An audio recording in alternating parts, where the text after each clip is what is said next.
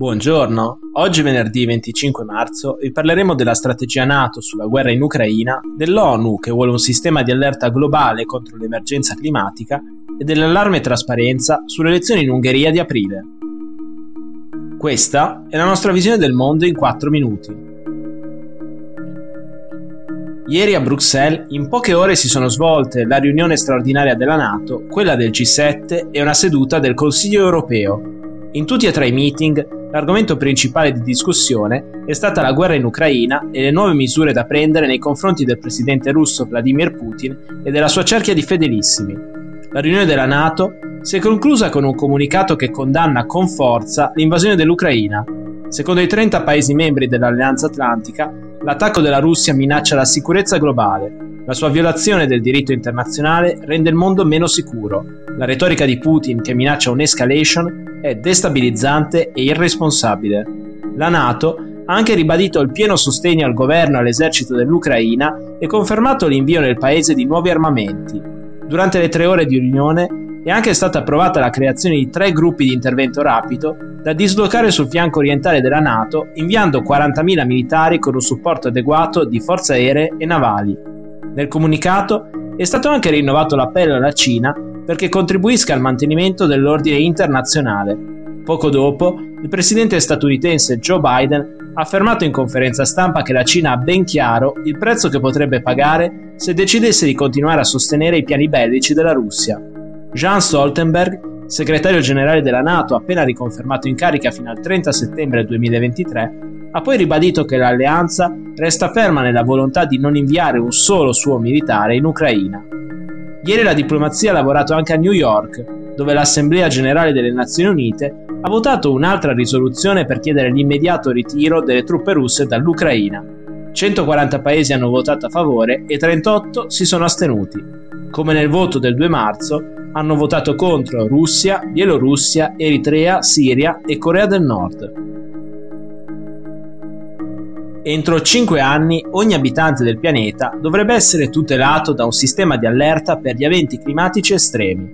A chiedere questo impegno alla comunità internazionale è il segretario generale delle Nazioni Unite Antonio Guterres. Al momento, infatti, 1/3 della popolazione mondiale non è raggiunto da nessun sistema di allerta. In particolare, la condizione più grave riguarda l'Africa, dove 6 persone su 10 non sono tutelate da nessun sistema di allarme per gli eventi climatici estremi. Per Guterres questa condizione inaccettabile deve cambiare in fretta, soprattutto da quando il gruppo intergovernativo sui cambiamenti climatici dell'ONU ha sottolineato come metà della popolazione mondiale viva in aree particolarmente minacciate dalle conseguenze dell'emergenza climatica. Garantire a livello globale il sistema di allarme chiesto da Guterres dovrebbe costare circa 1,5 miliardi di dollari nell'arco di 5 anni.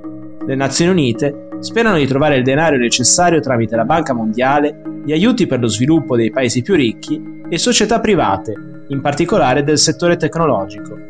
Una volta trovati i fondi necessari, sarà compito dell'Organizzazione Meteorologica Mondiale coordinare gli sforzi necessari per realizzare e mettere in funzione il sistema di allerta globale. Per Guterres va superata la logica emergenziale anche quando si tratta di aiuti umanitari e farla affiancare da una che si concentri sulla prevenzione, in particolare per quanto riguarda il cambiamento climatico. Dobbiamo investire in adattamento e resilienza. Ciò include le informazioni che ci consentono di anticipare tempeste, ondate di caldo, inondazioni e siccità, ha detto il segretario generale dell'ONU.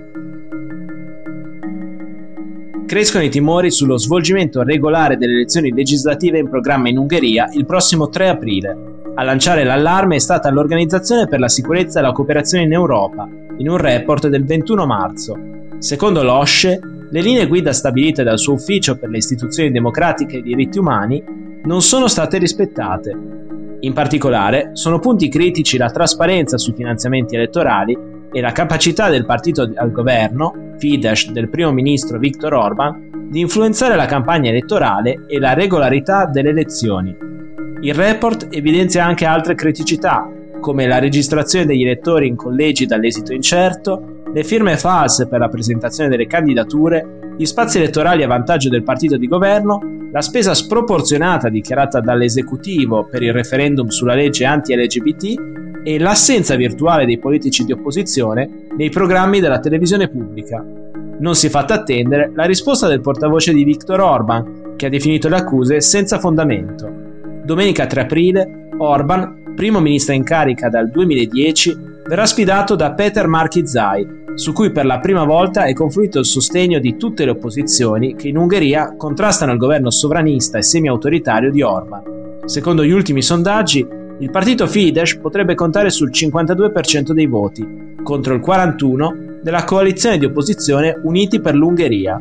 Sempre il 3 aprile, circa 8 milioni di ungheresi si esprimeranno sui 5 quesiti del referendum a favore o contro la legge anti-LGBT, approvata nel giugno 2021 dal governo di Orban. Per oggi è tutto, dalla redazione di The Vision, a lunedì.